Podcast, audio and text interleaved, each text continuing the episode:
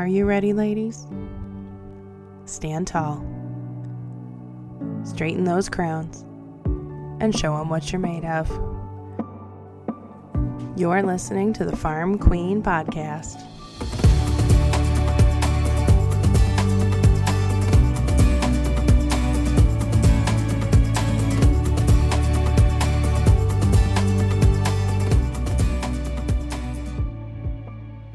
So, this week was a unique crown handoff where our current queen actually made a new connection this week. Um, and she is getting together with our this week's queen for a future collaboration for community and herb gardens, which is very exciting. And we cannot wait to see what this brings for their communities. But we won't talk about that yet. For now, let's get to know this week's queen, Bryn. She has a passion for providing her family's food almost in full by the sounds of it, but also for making sure that her community has access to the same kinds of fresh and high quality foods for their families. So, Bryn, welcome. And we are more than ready to hear your story of how you've grown your own farm and branching out to essentially making a bunch of smaller farms for others. So, welcome. Let's get to know yeah. you. To have been chosen, I appreciate you taking the time. If you could tell us your name and your farm, what you do, how long you've been at it, that sort of thing. Okay. Yeah. Um, yeah. So I'm Bryn. Um, and um, I my mm-hmm. farm is Wensleydale Cottage Farm, um, but I also run the uh, Room to Grow Cortland program. Um, I moved to back to New York after 10 years um, abroad in 2012 um, and with my husband who is uh, british and we noticed that there were a lot of differences between like the highly processed american food over here and the the more local fresh food that we were used to in europe. Um, like they don't keep they don't refrigerate their chicken eggs over there even in the grocery stores. They're just on the shelves and they're brown and unbleached and um, so we started with the gateway drug of chickens like a lot of people do for farms uh, just to get that that fresher, healthier egg um, on our farm. And somebody gave us six of their chickens. And from there, uh, it grew into the farm that we have today, thanks to uh, a lot of people like Doreen who mentored us along the way, helping us to figure out how to do cows. And um, so we now do um, we do chickens for eggs and meat, and we do turkeys. Um, ducks for eggs and uh, sometimes meat. And then we do uh, pigs and cows that uh, I occasionally milk, and we also use for primarily for beef. And then um, from that, we grew into oh, and uh, we also do vegetables. Uh, we have a small CSA, and we do um, uh, fruit trees and berries, and we also do maple syrup and from from our own home project we try to figure out how to make that food experience more accessible to other people to try encouraging um, either growing your own food uh, eating locally uh, just having less processed uh, more healthy food um, from from the local food system. And so uh, we started the room to grow project and that started back uh, during COVID when we wanted to figure out what the barriers were for people to accessing gardening. Um, and a lot of the things that we discovered were uh, that mobility is a real big issue in our community for gardening. So a lot of people either have disabilities or um, are getting older and aren't able to kneel down and garden in a traditional garden plot. So we started building handicapped accessible raised beds and distributing those for free in our community. Um, and that's now grown into a community learning garden where we, in the center of Cortland City, we have a garden that anyone can come and pick fresh food, can help with the gardening experience. And we do classes and everything from composting to cooking to um, growing container gardens, all different things to help people uh, understand how to eat and grow their own food and also have access to it if, for example, they're in apartments or something like that. That sounds busy, to put that mildly.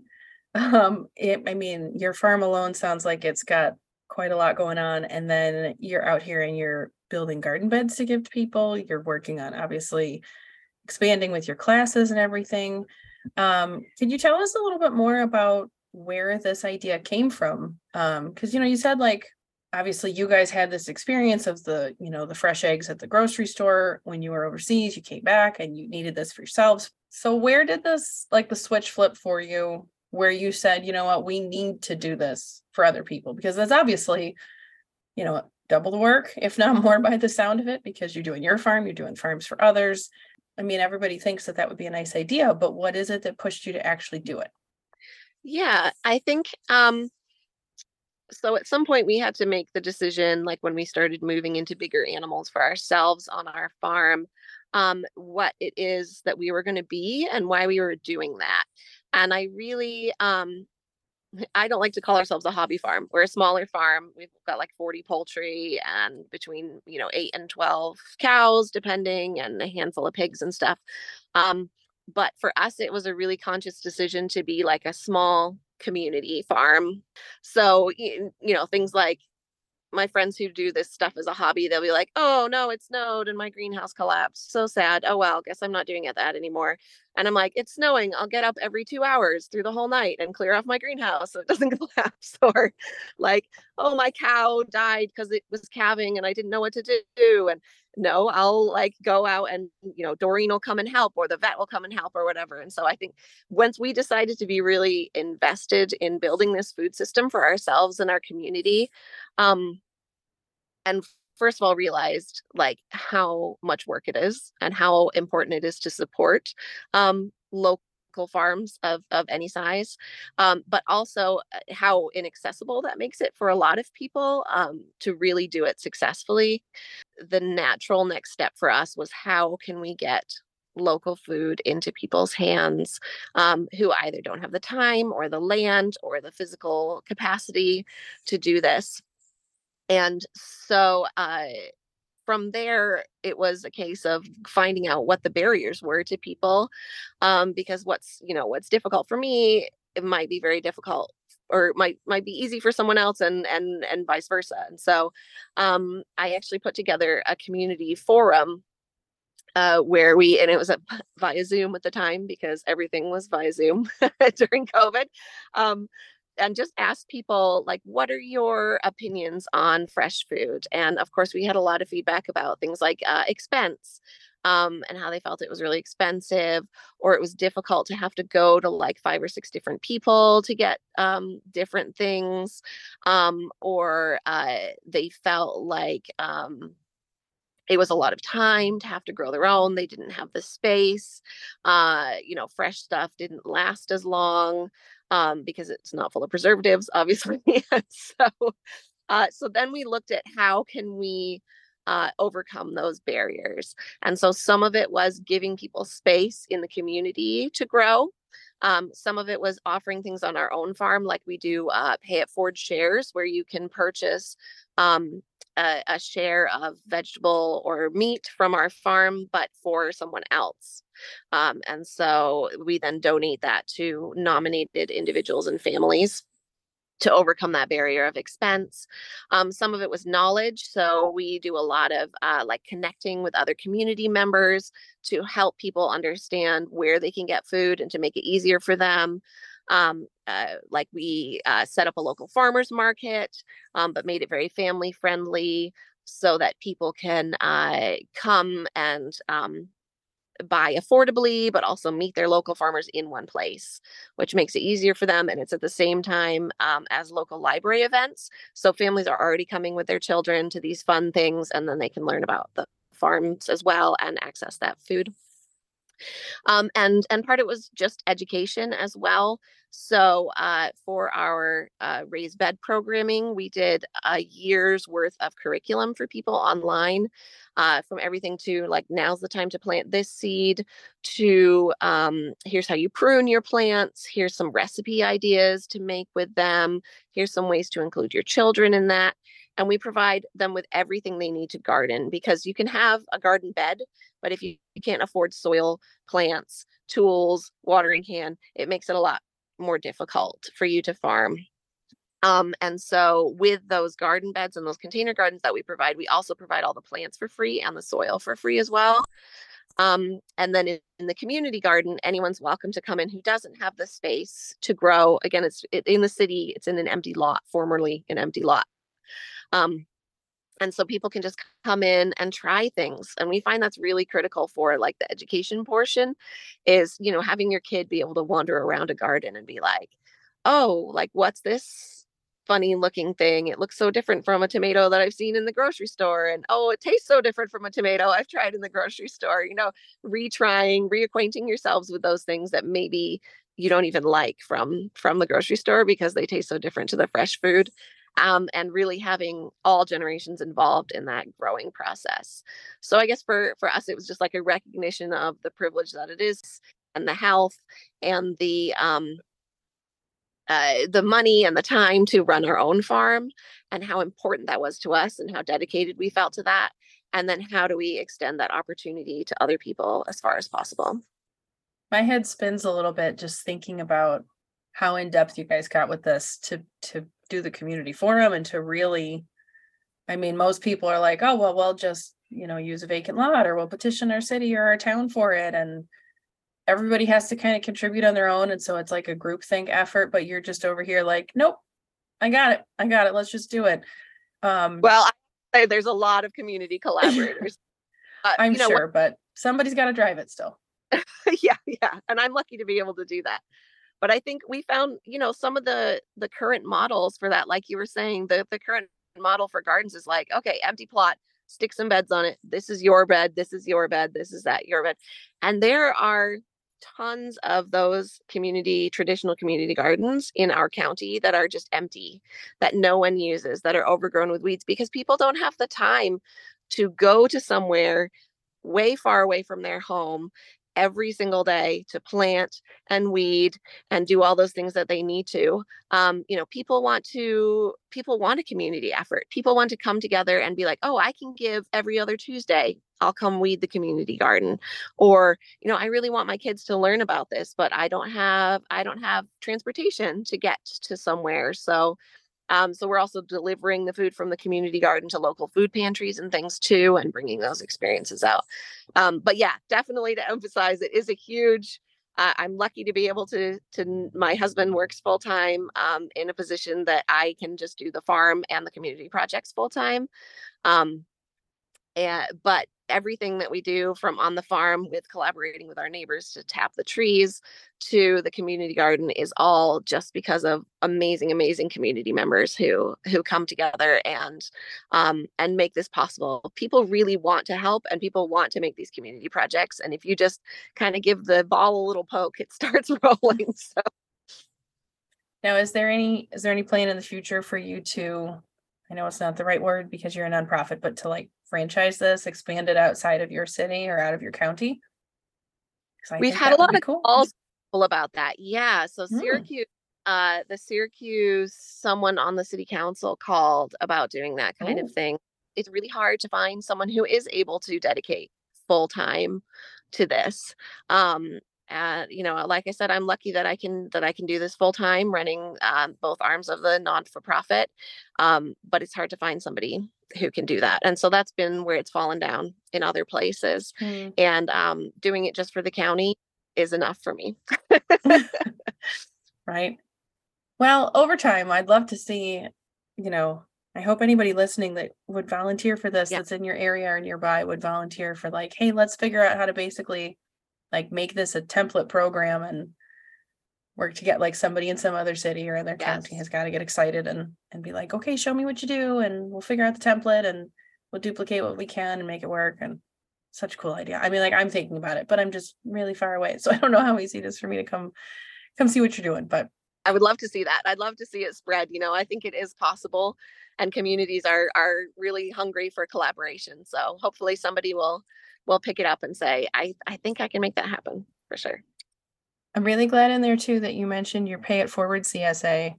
So I did have a note that I wanted to ask you about that. Um, now, is that something that you had done before this community garden effort, or did that come about because of this idea of accessibility and and kind of providing for your communities differently? So no, that was the first thing was doing this pay it forward. Um, uh, effort at, on the farm, and that's actually kind of what uh, bore out building to the wider community because we just can't service the kind of demand on our little farm that that is out there in the community. Um, we decided when we started our farm that the goal was going to be uh, to feed our family. Um, and if we can cover the cost of feeding our family, then whatever extra we have would go into the community at cost, essentially.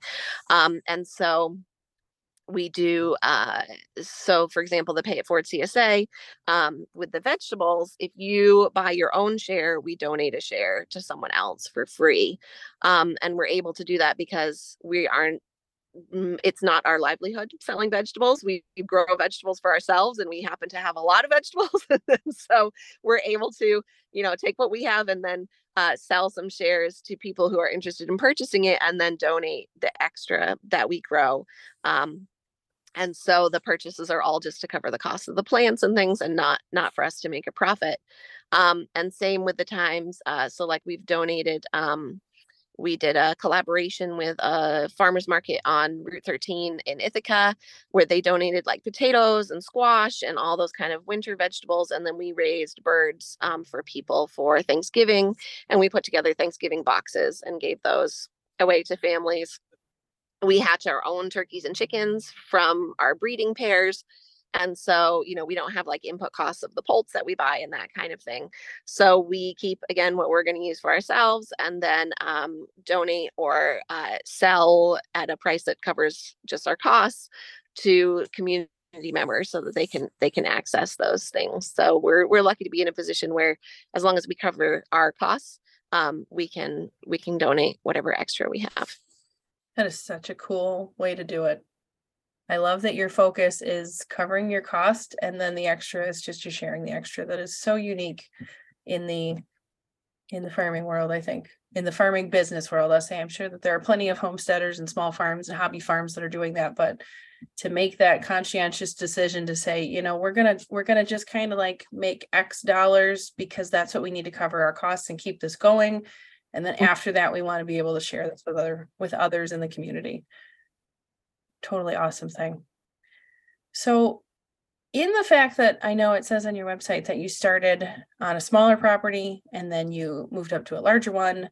Um, can you talk to us a little bit about that process? Because I think it relates back to kind of what you're saying of like a lot of these barriers that people have. We I think we all in the farming community, we know that the cost of land, and especially in the last few years, has really become a huge barrier for people to get to their own kind of farmland or even just enough space to really have a decent garden to provide more for their families.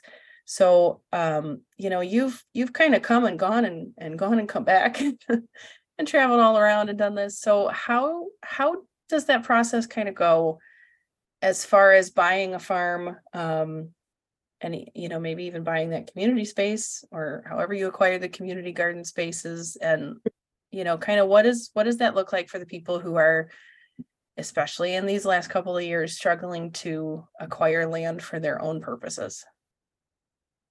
Oh yeah i mean hands down that is absolutely the biggest barrier to any of this. It's just it's really disheartening to see. Yeah so we i lived in england for 10 years um and we we laugh now because when we bought our little tiny um, nine acres when we moved back to america um, we our entire town in england could have fit in those nine acres because that's how close people live so we lived in a little row house um, and we had a yard about the size of a pickup truck um, and, yeah and we um and I still, I just always felt that connection with, you know, I grew up on what was definitely a hobby farm. Like my mom brought the chickens in to the basement in the winter so they didn't get cold and sad kind of thing. So, yeah. So, um, and so I loved that connection with the land and with animals, and I wanted that in England, and it was really hard um, to have that for ourselves um, because property prices were so high and uh, and the land is so parceled off so small. But we still we had raspberries um, and we grew like some lettuce and and at least my kids had that connection to the soil. And while we were living in England, um, we came over to America and I actually bought uh, an acre of land just like in a random place in New York, just to like own a piece of America as this promise to myself that we were going to come back and, and have some land. Um, and then in 2012, uh, we had the opportunity to move back over here uh, near my parents um, in Dryden and we got a little uh, nine acre place but it was like mostly swampy woods, um, mm almost all. Yeah, we didn't actually know that at the time of purchase. Um, and then the like the house, it was there was no basement. It was just on a. Um, it was actually someone's summer home uh, for some winter birds, and so like the well didn't even work in the winter. The house flooded. Oh, um, oh, no. It was like park the car because it was so swampy. Uh, so that was a real adventure for us. But you know, once we decided um, we wanted to do animals. We built um, the the barn just like a run in with the help of a neighbor, um, a friend, and um, put up some fencing and started with a couple of cows. Um, and as long as we had the resources that we needed to make sure that the animals were properly looked after, um, that would be my big emphasis. Like when you're looking at what you can support on your land, um, think about, you know, maybe if you have a smaller space, do goats instead of cows or, um, you know don't you don't need 30 chickens if you only have space for a tiny coop like just start off small, we started with the six chickens and then moved into the two cows as we could afford it and as we um, as we could find the space for it. And then we um, looked for uh, somewhere where we could expand the farm. And um, we really wanted to uh, move into a particular school district where it was super, super expensive to buy. Um, and what we ended up doing was finding this place uh, that my husband said absolutely not. Because the house was a wreck. It was really bad. Um, and uh, yeah, but you know we just we walked the property uh, we're still only on 22 acres. We're hoping to expand a bit more but we just walked that property and we saw the outbuildings and just the the beautiful uh, maple trees for tapping and the pastures and the barns and we thought like this is this is where the investment has been on this property and we can do the house up but this has what we need for our homestead. So i think when you're looking like definitely keep an open mind about um, what your priorities are and what you can what your capacity is to like fix it to be the way that you want. Um, and so we've worked really hard to do up the house. Um, we've done a lot of work ourselves and had only hired what we've needed to hire for and that's made a big difference to our being able to get somewhere that was super affordable um, but uh, had what we needed for space. And so that's something that you can really think about too like uh, you know what what are my priorities for what i actually need with this and what can i do myself to build um, in the future what i'm what i'm looking for. And so that was a really big help for us too was being able to to envision what it could look like uh, with work. And we've been there five years now and have it pretty much the way that we want it, um, other than the trying to deal with the mud, which is always a problem. We're right at the the lake basin, and so we get like all the runoff from the hills this time of year, and it's like a river running through the yard. But we're working working on that slowly. Um, so yeah, but I I do you know land is such a huge huge obstacle, and affordability, like you said, is is so difficult. Um, but there are ways to reclaim like the place that we bought now uh, it's on 22 acres but it's only got um, a couple acres of really good pasture um, and some of that when it floods isn't great but we have um, worked through some land reclamation um, techniques. So for example we get pigs and we put them in a rotating pen and so they dug up all of the likes uh, there was a ton of underbrush um, and moss and uh, thistles in the area that we wanted to use for the cows for pasture. And then we had them dig, dig, dig it up, and then we seeded it with what we wanted to be there. Um, and by rotating the pigs and the chickens through and then seeding, we're able to expand the pasture that's available to our animals with what looked like just junk land before. Um, so that's another thing that you can do is think about how can I have this holistic vision of my farm that uses all the different animals uh, in a way that allows us to create a more sustainable um, uh, farm and and use land that's maybe not prime, already cleared um, hay growing on it farmland for our farm.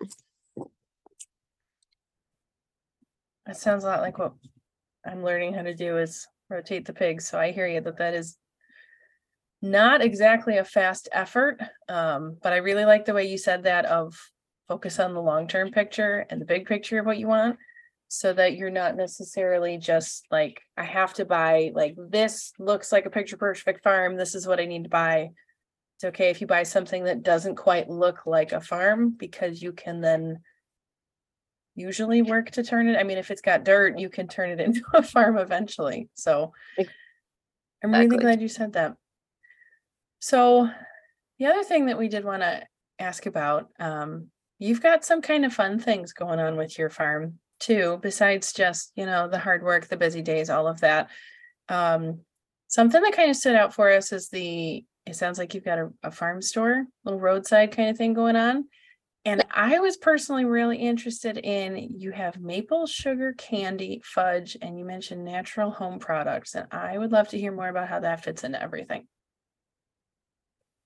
Yeah, absolutely. So um that was part of our effort to really like connect our local community um with those things and also um honestly my three boys um and they are 15, 13 and 5 and having them have a way to uh see some return from the farm as well obviously other than the food that they enjoy every day but um, uh, they really were looking for ways to uh, to earn money and to um, learn entrepreneurial skills.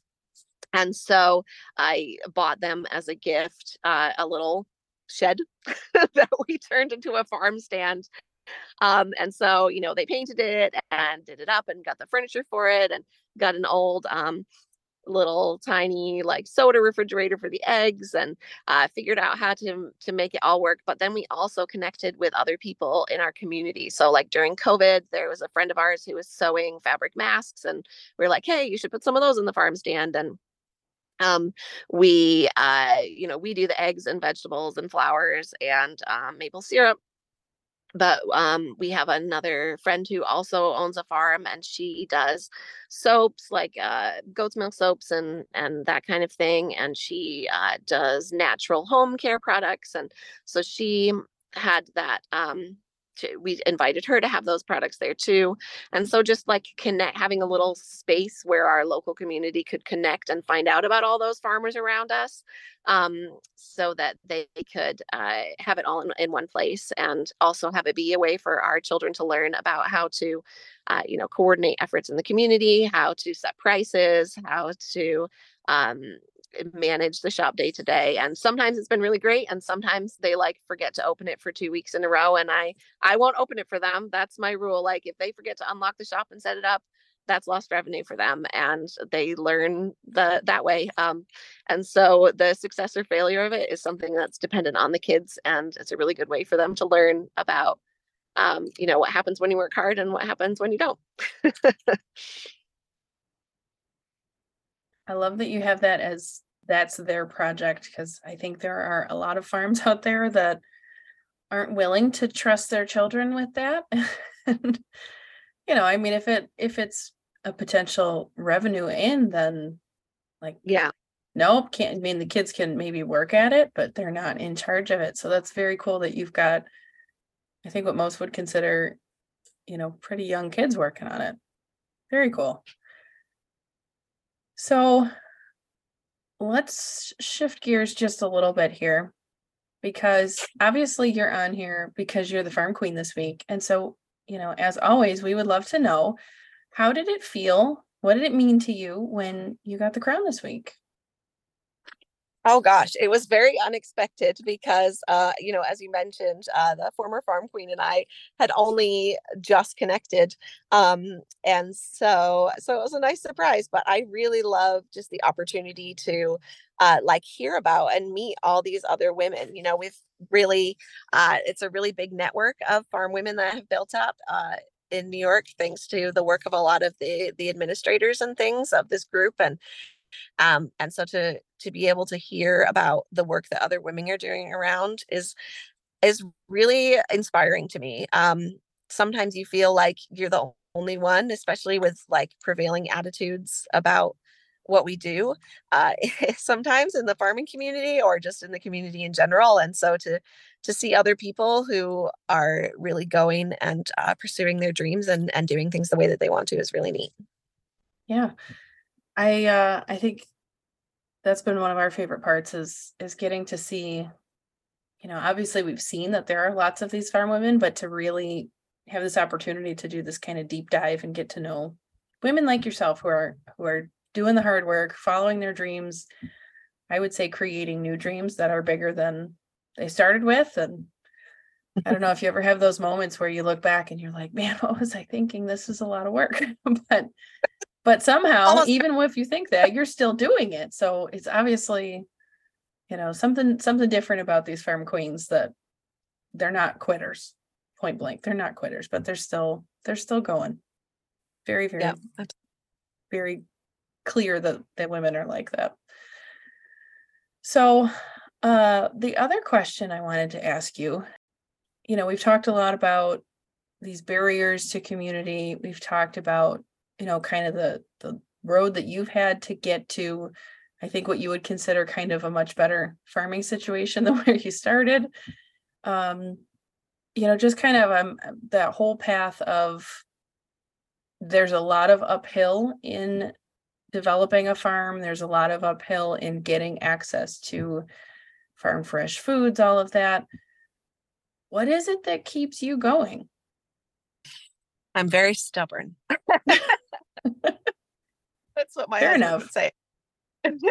yeah, I think um I guess every day I just really recognize you know my my husband he grew up in a in a really poor family um, of 11 kids um, and they often uh, you know he wouldn't have shoes to wear that didn't have mm. holes or they'd have um, the story they always tell is having to share like one can of tuna fish between you know not then um, and we've had times in our lives when we've been really really poor um, and now we're at a point in our lives where we see the difference it makes in in our health uh, and our mental and physical well-being to be able to have access to food to be able to grow our own food to raise our children in an environment um, where they have outdoor space to play in and they can eat um, you know we we can eat pretty much whatever we want when we want to at this point um, because of and we have food security when everyone was worried during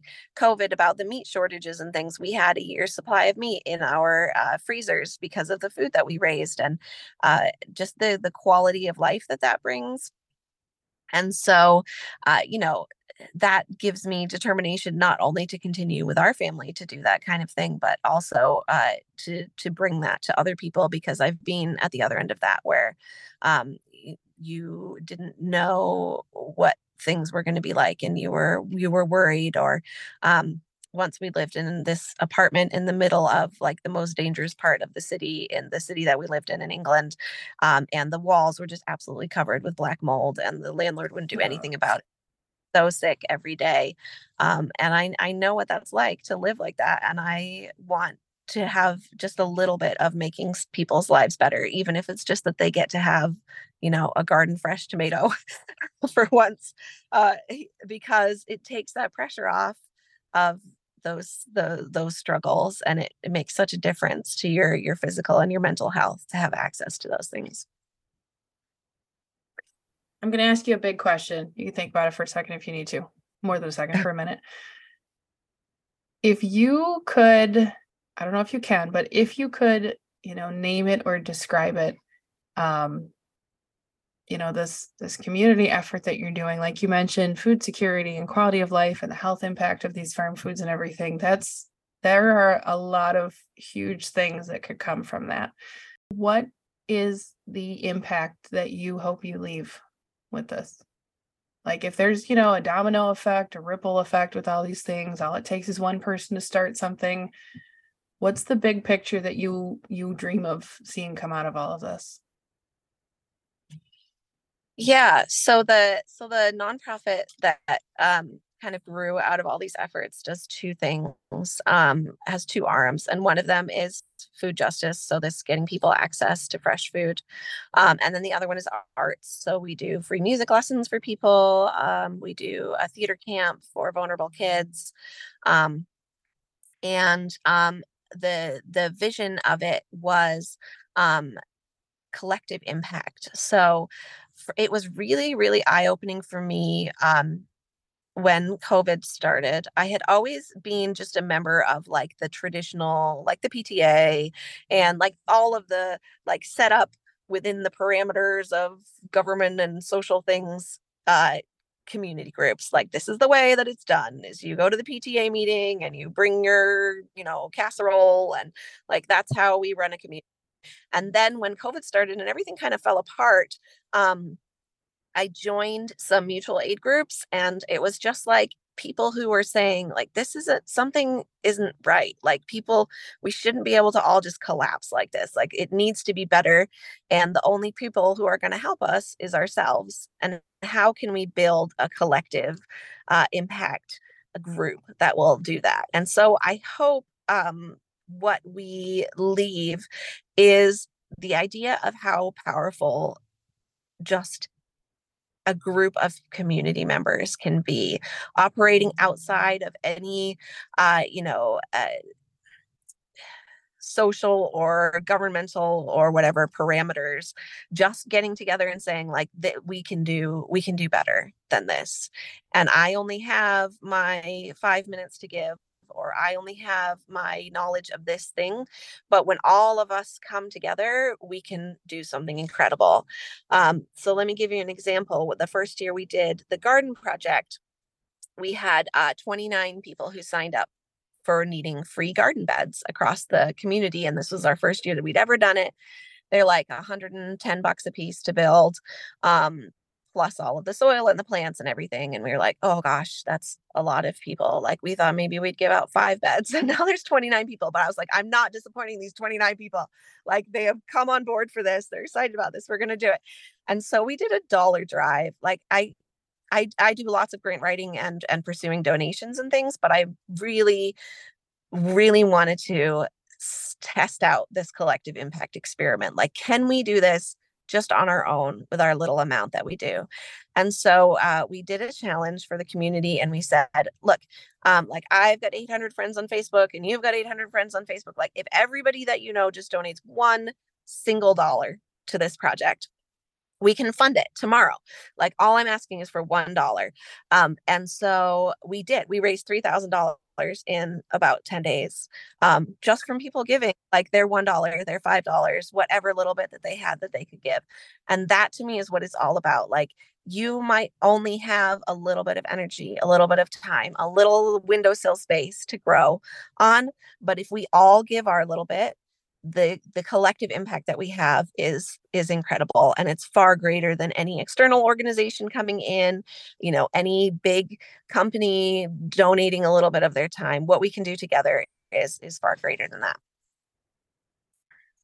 I might cry a little hearing that explanation because that phrase collective impact is going to keep bouncing around in my head for the next few hours for sure thinking about that. That's that's a huge, it's a tiny phrase, but it is a huge phrase to really think about exactly what you said. If we all work together, even just a little bit, what can we make happen from that? Wow.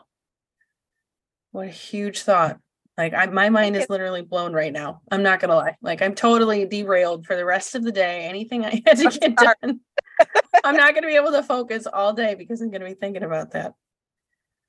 But with that, I think you might be the perfect person to answer the next question that I would love to ask you. Um, we'll switch it up a little bit. Outside of that, for any future farm queens listening, for people who are hoping to, whether they take advantage of community spaces or whether they're working to get their own farm space, what do you have to say to them to inspire them? To keep going, to keep pushing past the hardships, to keep, you know, keep on the path even when hurdles come up and delay them or anything like that? I would say start with start with your purpose and then work from there. Um, I see a lot of people starting to farm who are like, I'm going to do it this way because this is how I've been told that it's been done. Or uh and and and you don't have to do that. Like what it what is your reason and your passion and your drive for doing this? And if you start your planning with your passion, then you can work through those tough times because that's what's driving the project not doing it the way uh, that you you know you think it should be done uh, because that's the way you've seen your neighbor do it, not trying to go full bore all at once, 500 acres, like whatever. Like, how does this thing that I'm doing align with my passion and my vision for my life and for my farm and my family and my community? And if it does, then choose it. And if it doesn't, then you don't have to do it. Like, let it fall to the side. I, I, um, sometimes milk my cows and I really wanted to be able to like get all of my dairy products from milking um, when we first started. But um, then I discovered two things. One of them was community collaborations, and a dairy opened up near us, Trinity Valley, that has like incredibly produced, uh, ethical, not like cream on top, delicious milk. And I thought, why am I killing myself trying to do this when my neighbor's doing it better than I do it? I should just buy from them. And the other thing I discovered was like, okay, what what was my purpose? Like my purpose is making sure that my kids have access to healthy dairy products. And so which aligns more with that? Like me trying to milk my beef herd and killing myself doing that or me knowing how to do that so that if we ever need to milk, I can, but collaborating with a community member to do that. So think outside the box. That's the same thing that we did with our maple sugaring. Like the first year we moved in, I tapped 75 trees myself. I was up there with the little hand drill, like drilling the tree, tapping, trying to get this whole mechanical system to work that I didn't understand very much. The vacuum tubes and um, the guy who had lived there previously had put together this system that he'd like cobbled together himself, and I it was very touchy. And then my next door neighbor, young guy moves in next door. He's in his early 20s. And he's like, Hey, my dad's done that for like 20 years. Would you be interested in us coming to help? Absolutely. I want you to come help. And so they tap 1,200 trees in our woods. They've set up this incredible vacuum system. They've got an RO. They've got just this gorgeous system.